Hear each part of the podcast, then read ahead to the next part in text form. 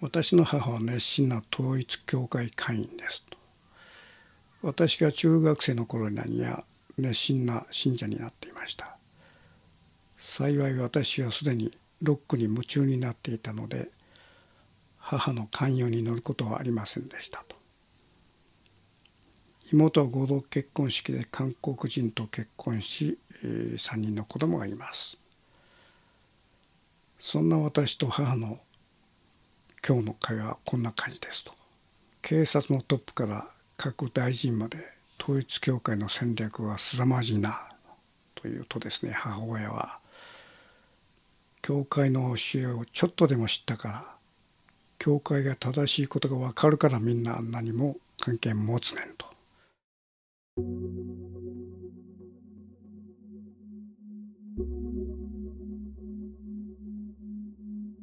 藤原信也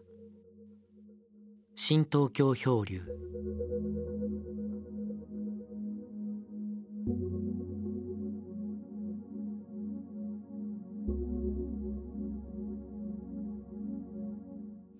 えー、今日は7月の29日の金曜日ですね。で今ちょっとあの外の方からですねあの隣の大工仕事の音が聞こえてますねこの金槌の音だとか多分丸のこの音だとかねそういうものがこう入り込む可能性があるものでちょっと断っておきます。えー、っと先週に続いてねちょっとやっぱり統一教会の問題ちょっと話そうかなと思ってるんだけども、まあ、この問題をね考えるとねこのやっぱりこの韓国と日本の間の怨念の深さっていうかなこれはもう戦後これだけね70年80年過ぎてるにもかかわらずこの怨念がねいまだにこの深く間に刺さってるということをまあつくづく感じるんだよね。で僕はねあのその怨念の深さっていうのはね実体験でこう経験してるというか、えー、僕は最初にね韓国に行ったのが朝鮮半島旅したのがえ70年代の半ばなのね。でこれはあのおそらくねその当時に、えー、朝鮮半島を一人でぶらぶら旅してる日本人っていうのはまずいなかった。まあ、それからまあ20年30年経ってあのいわゆる韓国と日本の間で観光の行き来がするというような時代が訪れるんだけども僕がまあ70年代の半ばで、えー、一人旅した頃っていうのは全くそのそういう風景はなかったんですね。まあ、その頃はいわゆるあの牧政権というかあのサングラスをかけたねこう非常に怪しげな大統領がその国を治めてたんだけどもこのね、えー、旅っていうのはものすごく怖い旅で時々ねあの人の視線がすごい視線があって例えば公衆のバス停なんかであのバス待ってる時にね目の前のなんかそうね中年を超えたような親父が自分の方きっと見て「お前日本人か」とたどたどしい日本語で言うんですね。で「そうです」って言うと胸ぐらをぐっと掴んできてですね周りにいた人間がねこれ日本人だ日本人だっていうことで取り囲まれたんですね。でこれやばいなと思ってたらその中で仲裁に入ってくれた老人がいてなんとか難を免れたんだけども当時はね日本人が旅をしてそこに日本人がいるっていうことが分かるとねちょっとこう雰囲気が変わってた時代なのね。でそれやっぱりあの植民地時代の怨念っていうか、まあ、そういうものがねやっぱり色濃く残ってる時代で、まあ、それがあのもう年月とともに消えたかというとそれは逆にすごくこう深く沈潜していまだにその、えー、例えば従軍慰安婦の賠償問題だとかねそういうものでいまだにくすぶっているというだから当時から、まあ、基本的にあんまり変わってないんだなと思うんだよね。例えば旅してて、まあ、田舎の方の旅館に泊まるとそうするとその翌日、えー、革ジャンを着た、まあ、私服刑事がねあの旅旅館に乗り込んできて、えー、いろんな、まあ、取り調べを行うというようなことがあってねそれであなた昨日このバスでこの,、ま、あの村に入ってこことこことこことここに行きましたよねという行動も全部把握してんだよね。それ何かというとそのバスに乗った時点でそのバスの乗客がねまあなんかあの韓国人らしでないものが乗ってるということを、まあ、通報してんだね。それで村に降りてあっちこっちでまあ歩いて写真撮ったりなんかしてるその場所場所であのそのいわゆる村の人がまあ通報してるわけですね。でその通報がこの警察に行き届いて、えー、その私のこの行動を全て把握してるというようなねことがあったりまあ、そういう意味でその70年代のその韓国っていうのはそのかつての植民地代の怨念がねまだその、えー、一般市民の中にもあった時代なのね。そのねあの延々と続く怨念みたいなものがね今回統一教会問題でさらにああまだこれが続いてんだと。そういうことをねもうつくづく思わざるを得ないような状況だよね。まあ、統一教会の教祖はムン・ソンミョンという1920年代やっぱこの年代の人っていうのはこの植民地時代のねことものすごくこの体に叩き込まれてるというかだからこの統一教会っていうのはもう何て言うかなこう日本に対する怨念っていうものがまず基本にあるんだよね。この統一教会のその発言録に天聖教というものがあって天の聖なるお経の経ですねでこれがまあ統一教会の一つのこのテーゼを書いてんだけどもこれがなかなかすごくてですね、えー、韓半島は何かといえば男で言えば生殖器だと。つまり半島の形が生殖器なのね。で島国日本は陰部と同じだと。つまり女性日本がここまで、えー、まあ、発展したのはエヴァ国家として選ばれた。エヴァってねイブですね。イブ国家がアダム国家にその全てをこう捧げる必要があるんだとそのイブが作った罪をですねあのアダム国家である韓国に全て捧げなければいけないと、まあ、そういうなんかこう大きな被害妄想によってできたその発言力がまず根幹としてあるわけだよね。まあ、そういう意味でその罪を作ったイブ国家は、えー、罪を負わせたそのアダム国家に対して、えー、つまり夫夫に対してですねえー、全てを韓国に捧げなければいけないという、まあ、そういう形の中でこの日本で、えー、いわゆる霊感商法だとかそういうものによって、えー、いろんな形のねあの、まあ、お金がね莫大なお金が、えー、韓国に収奪されていくという状況が生まれるわけだよね。いや何千億という金ですよね。統一教会がどういう形で、えー、日本からお金を吸い上げてたかというとですねこの先祖解怨というこの言い方があって、えー、先祖解っていうのは徳ですね。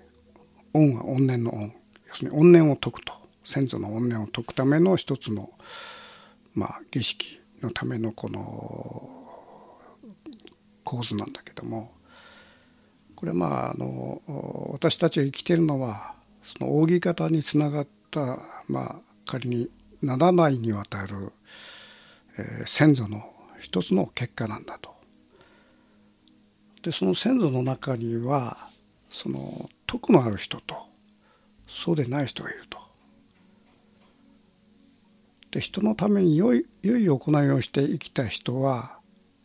その先祖を持った人は今に至ってもまだその、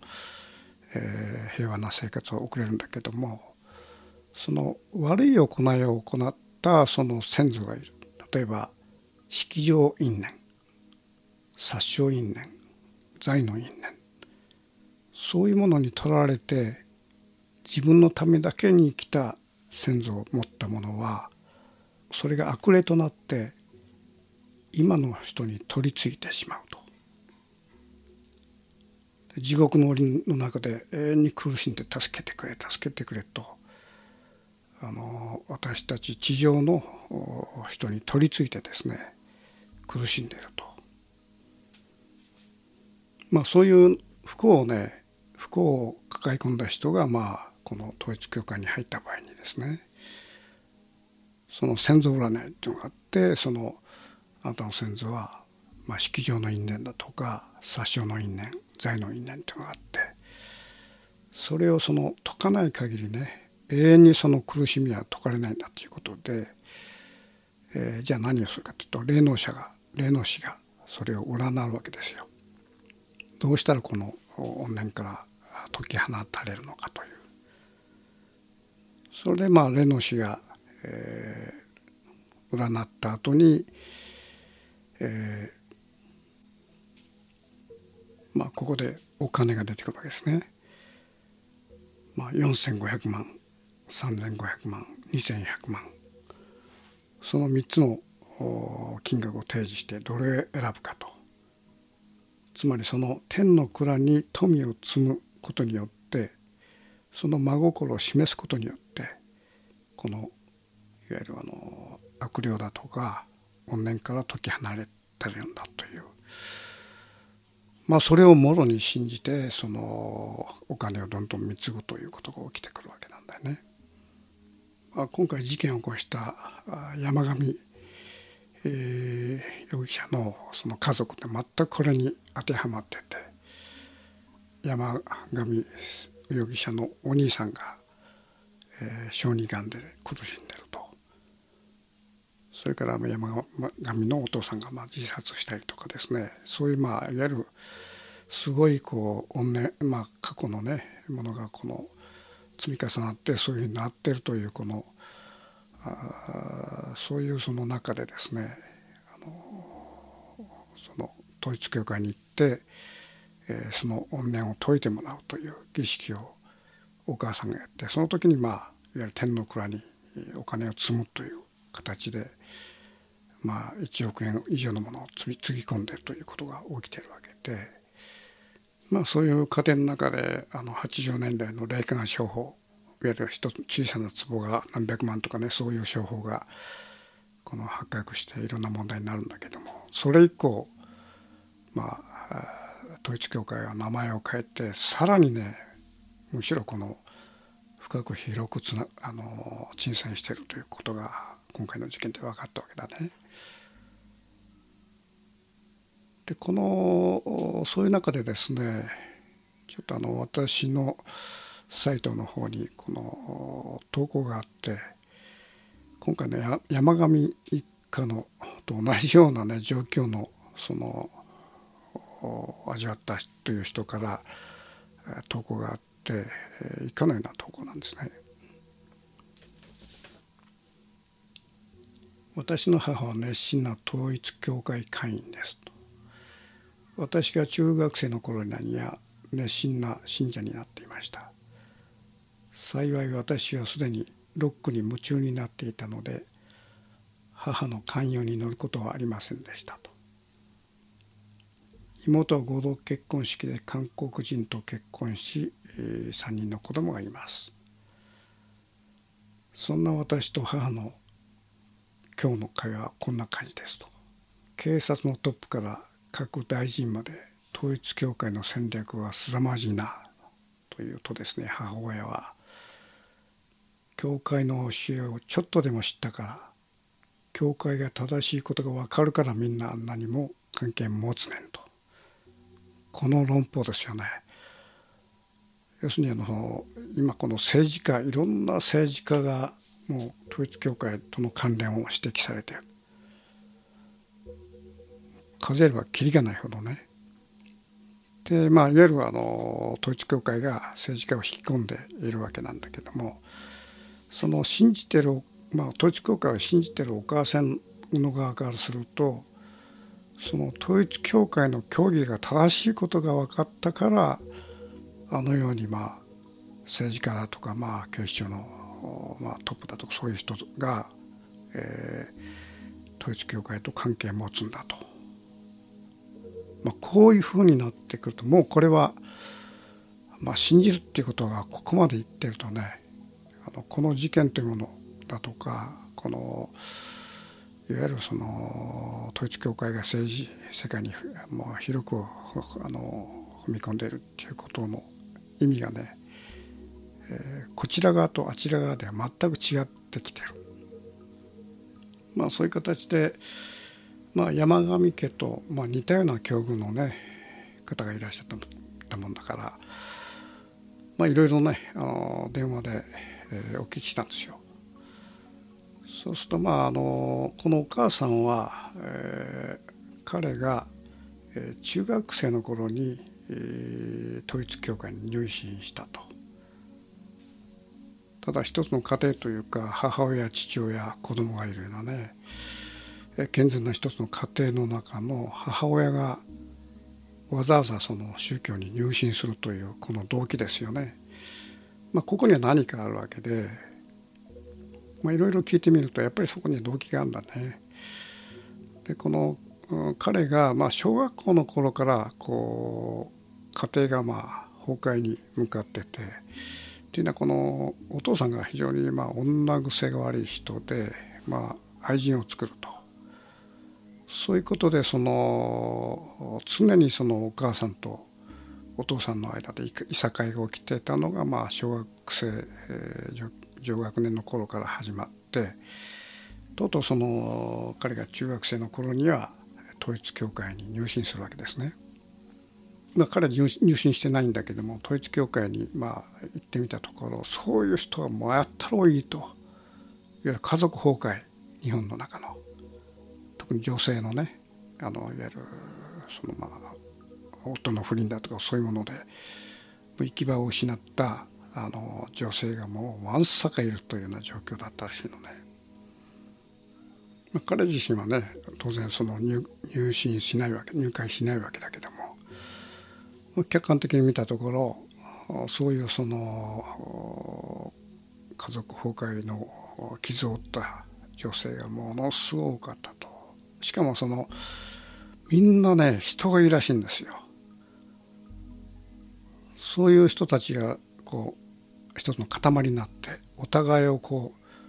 う、えー、なんていうかな補助し合うような慰め合うようなあの姿っていうかな、まあ、ある意味その一つのコミュニティというかそういうコミュニティっていうのはものすごくある意味でた温かい、まあ、その温かさっていうのはねいわゆるこの今の世の中のギスギスした世の中ではこう味わえないようななんか集団っていうのがそこにまあ成立するわけで、まあ、当然その彼のお母さんもその統一教会に入信した過程で、えー、さっき言ったあの先祖開恩という儀式を受けるわけよね。でその儀式を受ける過程で、えー、先祖に式場因縁だと思うんだね。このお父さんがまあいわゆるあの愛人を作ってるから。おそらく式場因縁を深く関わった先祖がいてその先祖の怨念がその父親に向かって今この地獄の苦しみを味わってんだという。その地獄の苦しみをそのあなたは同じように共有してんだと、まあ、そういうことを言われるわけやね。そうするとねあのこのお母さんとお父さんっていうのは当然そのお父さんが愛人作ってるわけだからまあ彼が小学校の頃からずっとこの居酒屋でギスギスしてもう本当この家庭崩壊一歩寸前みたいなところをまあなんとか持ちこたえていってたんだけども不思議なことにねあの彼が二十歳ぐらいになるとお父さんとお母さんのこのよりが戻るっていうかあの要するに普通にこう仲良く暮らし始めたと。じゃあそれはそのお父さんがこの愛人と別れたということではないわけよね。で愛人と別れないてないにもかかわらずお父さんとお母さんが妙にこうあのいわゆる普通に暮らし始めたということが起きてる不思議なことが起きるんだよね。でということはねあのお母さんがこの、えー、先祖開運の儀式を受けることでそのお父さんの女癖の悪さっていうのは彼自身の持ってるものではなくて先祖のその式場因縁みたいなものがずっと連なって彼に吹き出してるんだと。だから彼はそれにとらわれてその式場に陥ってんだというまあ論理ですよね。その統一教会の論理っていうものを、まあ、お母さんが完全に信じたっていうことはこのお父さんがもう今式場にこう取られてるっていうのは彼自身の罪ではなくて先祖の罪なんだと。まあそういうような形でそのお母さんがなんかむしろ宗教者みたいになっちゃうんだな。そこでそのまあある意味で許しっていうのがねそういうのが成立してるわけだよね。だからこれは不思議な、まあ、状況っていうかなそういうその宗教っていうものはまあ結果的にはねこの家庭を救ってるという側面もある。だから仮にそこにねまあ先祖というものが今の先祖の行いというものがね今の世界にどんどん出てるんだということはそれはまあ一種の迷信かもしれないけどもそういうものがまあ家庭崩壊を食い止めるということであればそれはまあそれでいいんじゃないかという感じがするんだけど、そこにまあお金が介在しているということですよね。その怨念を解くためのにはお金がいると、まあ、そこが一番問題なわけで、まあ、この彼のお母さんは3,000万をねあの貢いでると。ただそのちょっとした会社を経営してたもんだからそれ以降いくら貢いでるかさっぱりわからないと。だからひょっとしたら山上容疑者のまああの家族以上のね金を貢いでる可能性もあるわけですよ。まあそれで聞くところに言うとこの信者っていうのは圧倒的にね女性が多いらしいのね。それでまああのお金をどんどん貢ぐといわゆる、えー、韓半島という男性正規に対してその女性がねお金を貢ぐという構図がそこで生まれてるわけだよね。まあ、その中で今回のような事件が起きるわけだけどもまあ彼に言わせればねその今回のような事件があってもその世間は騒いでるけどもこの信仰に陥ったこの信仰を狂信化したその、えー、統一教会のまあ信者っていうものはびくともしないだろうとあそれほどこの鉄壁の要塞っていうかなそういうものが立ちはだかったよなと、まあ、彼の話を聞きながらまあ思ったわけだよね。